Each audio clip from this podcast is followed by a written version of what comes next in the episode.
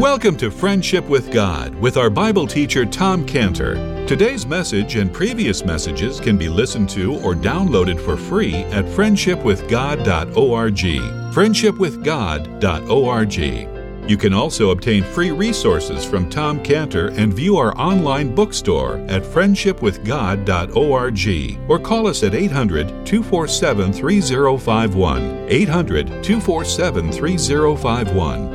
Tom Cantor also has a daily devotional verse that comes out each day by email and on Facebook. To receive this small daily devotional verse that Tom Cantor puts out, you can sign up at friendshipwithgod.org, friendshipwithgod.org, or find Tom Cantor on Facebook by searching for Tom Cantor and Friendship with God. Now, here is our Bible teacher, Tom Cantor.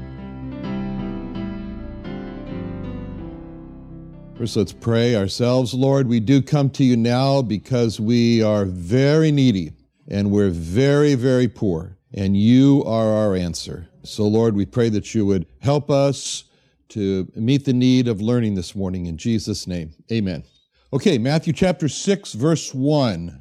Take heed that you do not your alms before men to be seen of them. Otherwise, you have no reward of your Father which is in heaven. Therefore, when thou doest thine alms, do not sound a trumpet before thee, as the hypocrites do in the synagogues and in the streets, that they may have glory of men. Verily, I say unto you, they have their reward. But when thou doest alms, let not thy left hand know what thy right hand doeth, that thine alms may be in secret, and thy Father which seeth in secret himself shall reward thee openly. And when thou prayest, thou shalt not be as the hypocrites are, for they love to pray standing in the synagogues and in the corners of the streets, that they may be seen of men.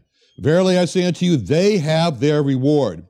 But thou, when thou prayest, enter into thy closet, and when thou hast shut thy door, pray to thy Father which is in secret, and thy Father which seeth in secret shall reward thee openly.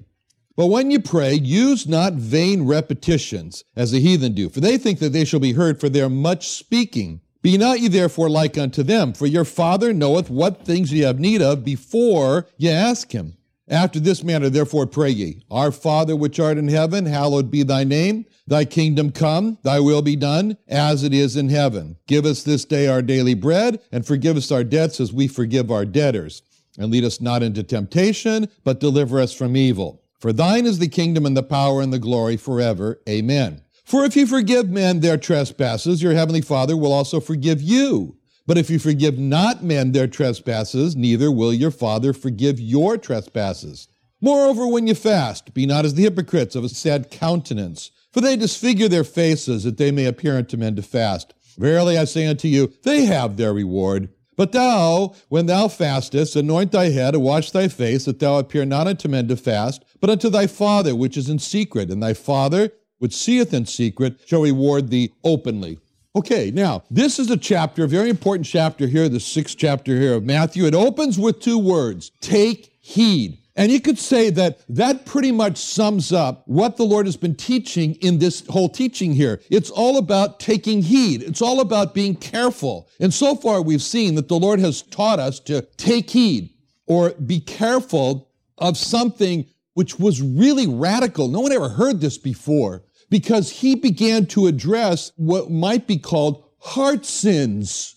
Heart sins. What is a heart sin? Well, he, he, explained to us there is a heart sin of adultery. There is a heart sin of murders. And this was altogether new for the Lord to direct people to look at their heart for sins and beware of focusing on just the outward, which the Pharisees did. As a matter of fact, he called that the leaven of the Pharisees in Luke 12, 1. Luke 12, 1, he said, In the meantime, there were those that gathered together an innumerable multitude of people, insomuch that they trode one upon another. And he began to say unto his disciples, Beware of the leaven of the Pharisees, which is hypocrisy. So when the heart is not aligned, then it's hypocrisy.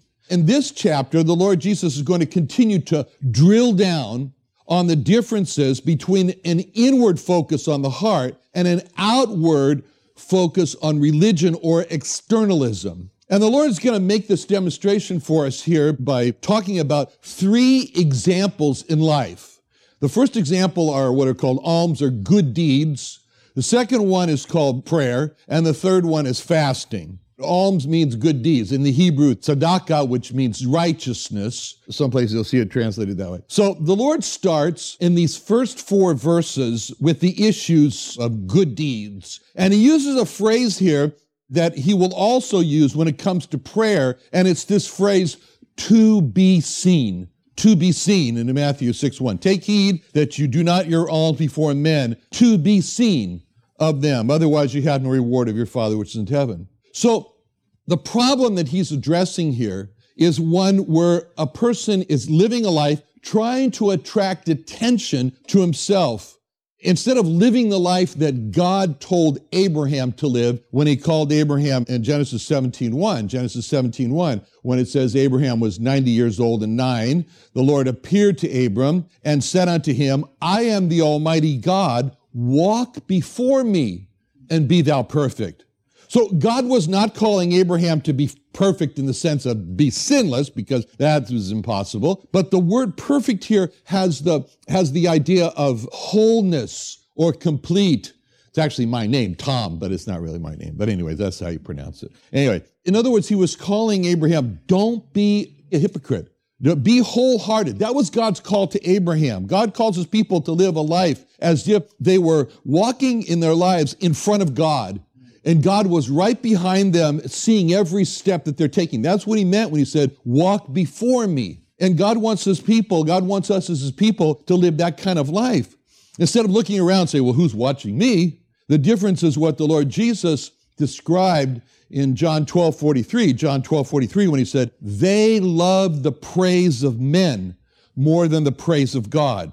So the example here that the Lord is using is what he's calling sounding a trumpet, sounding a trumpet or standing in the synagogues and streets to have glory of men.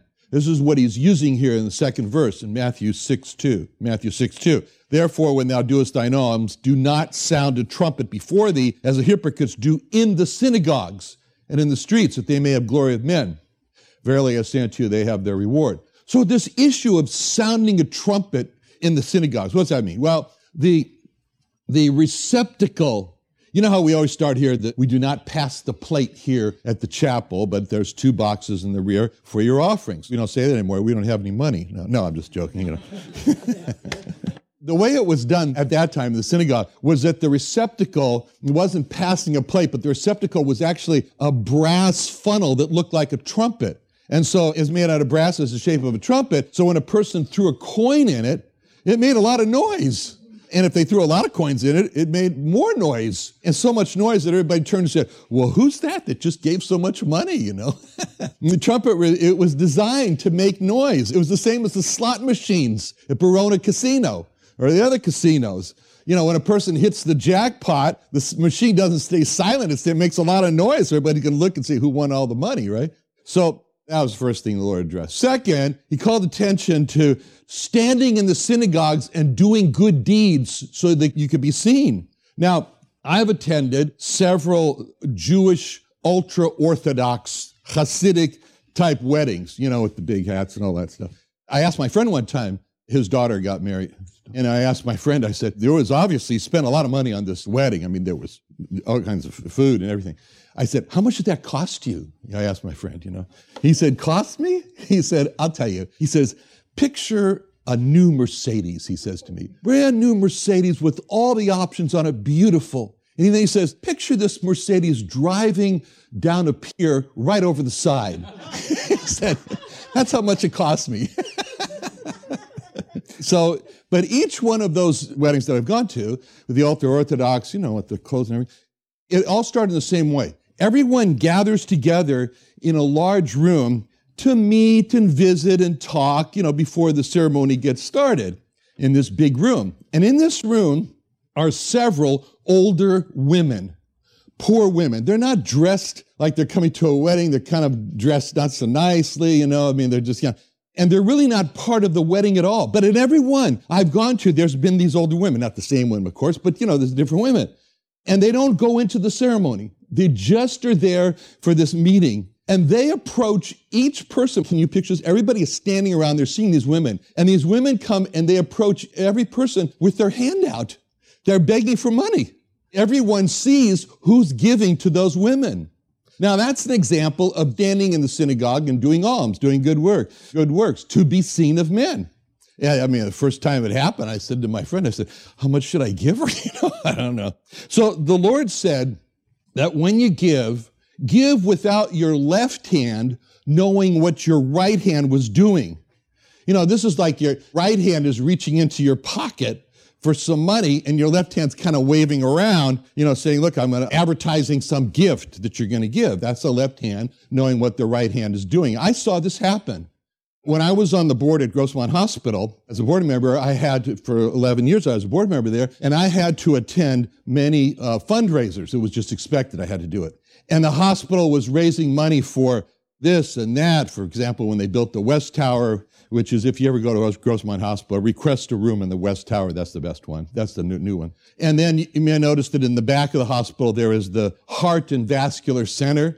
Well, that went on for years, that building, and there was all kinds of fundraising for equipment for the catheters, cardiac catheterization lab, or the surgical suites, or the clinical lab. So there were several fundraisers. Now, there was always this one doctor who would come to the fundraiser, and he would wait till the middle of the speech of the organizer who was there. And in the middle of the speech, he would get up out of his chair, he would walk to the speaker, interrupt the speech and hand the speaker a check for like $50,000. And everybody go, oh, you know, that all designed to be seen of men. It's common. Another situation happened where a very beloved doctor died and wanted to name uh, an important room for him. And so what I learned was that it's common in hospitals to have specific sums of money that have to be donated for specific rooms to be named after that person you know, actually, when someone does have a room or a building or a tower that's named for them, or their name's engraved on a wall for having given the Diamond Club or the Gold Group or whatever, you know, this amount of money, that's a continual sounding of the trumpet for the gift. And so this is what the Lord's speaking about. Now, next, the Lord spoke of good deeds in the streets to be seen of men. He said in verse 2, they have their reward. Literally, the Greek is reading there, they have all their reward, which means that they're not going to get anything more. Now, and he called, he called it also their reward. He didn't say God's reward, it's their reward. Their reward was to get attention and praise from men, whereas God told Abraham that his reward was totally different when he said in Genesis 15:1, Genesis 15:1, after these things, the word of the Lord came to Abram in a vision, saying, Fear not, Abram, I am thy shield and thy exceeding great reward. Now, that's the greatest reward we can have, is the gift of the Lord Jesus Christ, the gift of friendship with God. So to guard against this problem of seeking glory from men, the Lord advised in verses 3, 4 to just be unconscious of doing good works. That one hand doesn't know what the other hand is doing. It's, it's all in secret. Now, the Lord now comes to prayer in verse 5. The Lord comes to prayer, and three times he says the same phrase. In verse 5, when thou prayest. In verse 6, when thou prayest. And in verse 7, when you pray. So the point here is that the Lord never said, if you pray, but the Lord always said, when you pray. Because prayer is expected. Prayer is normal. Prayer characterizes a believer. That's what we should be doing. We should be praying people. When the Lord wanted to describe to the disciples how they could recognize the new Paul, the Lord said to them in Acts 9 11, Acts 9 11, the Lord said unto him, Arise, go into the street which is called Straight, inquire in the house of Judas for one called Saul of Tarsus, for behold, he prayeth. That was the distinction. Behold, he prayeth. And that's what the Lord wants to do with us. He wants to look at us and say, Behold, he prayeth, because that's the way his children should be. Now, the Lord again warns what not to do in prayer in verse 5. When thou prayest, thou shalt not be as the hypocrites are, for they love to pray standing in the synagogues and in the corners of streets, that they might may be seen of men. Verily I say unto you, they have their reward. So here again, the Lord is calling out two practices of prayer that should not be done. It's the practice of standing to be seen of men. Uh, it reminds me again of another Orthodox rabbi friend of mine who was in my house one time, and we were all there in the living room, and and in the middle of our conversation, he announced it was time to pray. It's time to pray, and he wanted to know the directions. Where's north, south? Because he had to pray facing Jerusalem. So, you know, he says he has to pray. So I think, well, okay, that's private. I said, uh, I told him, I said, well, the first bedroom's empty. It's private. Why don't you go there to pray? But that was a, oh no. He insisted on praying right there in the living room where we were. And he puts on his big black shiny prayer robe and he prays. Okay, so that was something. And then we went on later on. We couldn't eat at my house because it wasn't kosher, so we had to go to a kosher restaurant so we could eat. Okay, so again, we go to this kosher restaurant there on El Cajon Boulevard. And again, it was time for him to pray facing Jerusalem. And so what did he do? There he stood up right in the middle of the aisleway of the restaurant to pray. See, this is all verse 5 that they may be seen of men. As a matter of fact, this whole issue here is the reason why I don't fly on El Al anymore from London to Israel because the Orthodox stand in the aisle of the plane to pray and you can't get around them to go to the bathroom. So, you know, British Air has my business anyway. So now the next practice in verse 5 says, standing in the corners of the streets that they may be seen of men. Now, um, you know, I spent some time, as you know, in Addis Ababa in Ethiopia, and it's very common there that, you know, when you're walking down the street, that all of a sudden the church bells ring on the Orthodox churches there, and men will just find a very prominent place next to the sidewalk, and they'll stand right there facing the church, and some of them clap their hands, and some of them, others put their hands out like this, you know, to really show they're praying. And the Lord said about all this in verse 5 they have their reward. And again, it's the literal, the translation is they have all their reward. They're not going to get anything more. In other words, they're not going to hear the reward of the Lord saying to them in Matthew 25, 23, Matthew 25, 23, the Lord said unto him, Well done, good and faithful servant. Thou hast been faithful over a few things. I'll make thee ruler over many things. Enter thou into the joy of thy Lord. These warnings, all these warnings about how, what not to pray, it's very discouraging. And, you know, and, but the Lord says, don't stop praying because of this. As a matter of fact, in 1 Thessalonians 5.17, 1 Thessalonians 5.17, it says, pray without ceasing. Don't stop. It's a, Luke 18.1, Luke 18.1, he said, he spoke a parable unto them to this end, that men ought always to pray and not to faint. Don't give up. Now, the issue here is that there are two types of prayer. There are two types of prayer. One prayer is heard by God and is effective. This is what's referred to in James 5:16. James 5:16. It's called the effectual fervent prayer of a righteous man availeth much.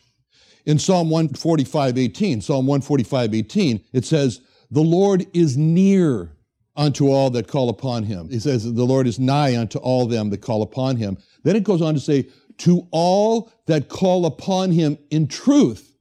And it's that last part, to all that call upon him in truth, that tells us about the prayer that's not effective, that goes nowhere, that never rises, like the prayer of the Pharisee in uh, Luke um, 18, Luke 18 10, that says, uh, Two men went up into the temple to pray the one a Pharisee, the other a publican.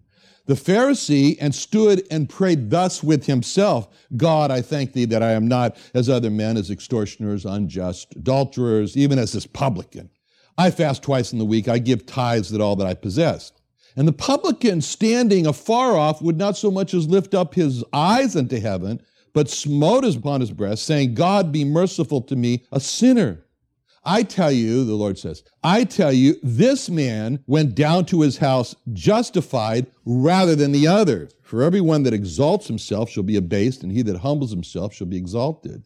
So the proud Pharisee in Luke 18 11, Luke 18 11 is described as the Pharisee stood and prayed thus with himself. He was praying with himself. He wasn't praying to God. It reminds me of a Sunday when a preacher prayed a very long, eloquent prayer at Park Street Church, which is right on Boston Commons, is downtown Boston. You know where that is. And prayed a very long, eloquent prayer. Well, there was a newspaper reporter in the congregation. And the next day, the newspaper reporter wrote in the paper, that was the most beautiful prayer ever prayed to a congregation, is the way he put it. now the Lord directs what to do in order to avoid praying to be seen of men. And he says in verse 6 But thou, when thou prayest, enter into thy closet And when thou hast shut thy door, pray to thy Father which is in secret, and thy Father which seeth in secret shall reward thee openly. So the Lord says, go to the most private place to pray. And the most private place to pray is the closet of your heart. It's the inner closet of your heart. And a person can be in a very crowded public place and retreat to this inner closet of the heart to pray. I mean, it reminds me what, and I used to, you know, we had an office in Tokyo for 10 years, and I used to travel to business appointments in Tokyo during rush hour and then return. And I always went through Shinjuku Station because that's where I, my hotel is close to. Shinjuku Station. Well, Shinjuku Station is a station where 3.5 million people go through that station every day. Can you imagine that? That's the population of San Diego going through this Shinjuku station, one station every day. And they were so crowded that everybody would rush onto the subway cars that they had train workers with white gloves, and their job was to shove and push the people in so the doors could shut. so you might be standing there and you think, this is good, this is my space. And all of a sudden, people are pressed in against you. They're smashed in there, and you're there with thousands of people, and you don't know one of them. You're a total stranger. But during those subway rides, I would retreat to the inner closet of my heart. And I used to have wonderful times of prayer. And the Lord said something very important when you do that retreat into the inner closet of the heart. And that's in verse six shut thy door. Now, to shut the door means to keep out intruders, and keep out unwanted guests. And it refers to who are the intruders? Who are the unwanted guests? Those are the distracting thoughts those are the thoughts that compete for our attention and our focus. So to shut the door means to refuse to listen to these screams of the urgent. You know, oh, you forgot this. Oh, you need to take care of this now, or you know, it's not going to get done and the world's going to come to an end. And so, so to shut the doors is to refuse to be pulled away. It's refuse to say to the Lord, hold on, Lord, I'll be right back. You know, this is what these people did to the Lord in Luke 9 59. Luke 9 59, when it says, And he said unto another, Follow me. And he said, Lord, suffer me first to go and bury my father. Jesus said unto him, Let the dead bury their dead. Go thou and preach the gospel. And another also said, Lord, I will follow thee. Let me first go bid my bid them farewell which are at home in my house. So the problem is this, let me first and to shut the door is never to say to the Lord, let me first go, I'll be right back. No. Shut the door is to take the position of Nehemiah. He's called to do this great work, build the wall around Jerusalem. And then the call comes, leave the work and come down to this valley and have a discussion. And Nehemiah says in Nehemiah 6 3, Nehemiah 6 3, and I sent messages unto them saying, I am doing a great work, and so that I cannot come down. Why should the work cease while I leave it and come down to you? So shut the door is to take that Nehemiah position of this is a great work in prayer. I'm not coming away. Distractions that pull us away from prayer is the greatest obstacle that you and I face in prayer. That's it. And that's why it's so important to shut the door. Turn the cell phone off, the ringing of the thoughts, take the phone off the hook, and go into the inner closet of the heart. That's what's meant by shut thy door. Now, the Lord says in verse 6 that we are to pray to our Father in secret. That means, that means that when we go into the inner closet of our hearts to pray, no one should know that we're praying. It's in secret. It's a secret. No one on that jammed rush hour Tokyo subway knew that I was praying. That's a secret. It was secret.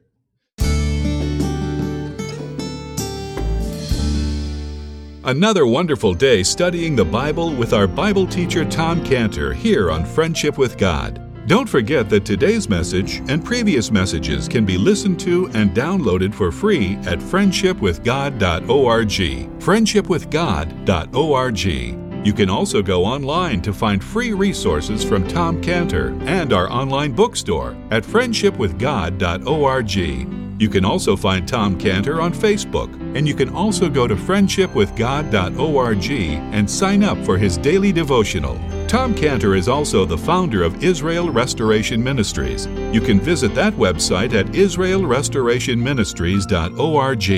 You can write to Tom Cantor at P.O. Box 711330, P.O. Box 711330, Santee, California. Santee, California 92071. Or email Tom Cantor at tomcantor at friendshipwithgod.org. Tom Cantor at friendshipwithgod.org. Or for more information about Tom Cantor and Friendship with God and Israel Restoration Ministries, call us at 800 247 3051. Sunday nights? Join Friendship with God radio Bible teacher Tom Cantor of the Friendship with God Fellowship Church every Sunday night at 5:30 p.m. at the Creation and Earth History Museum in Santee, California. Watch and listen live around the world to Tom Cantor Sunday evening on YouTube.com by searching for the Friendship with God Fellowship or by going to our homepage at friendshipwithgod.org.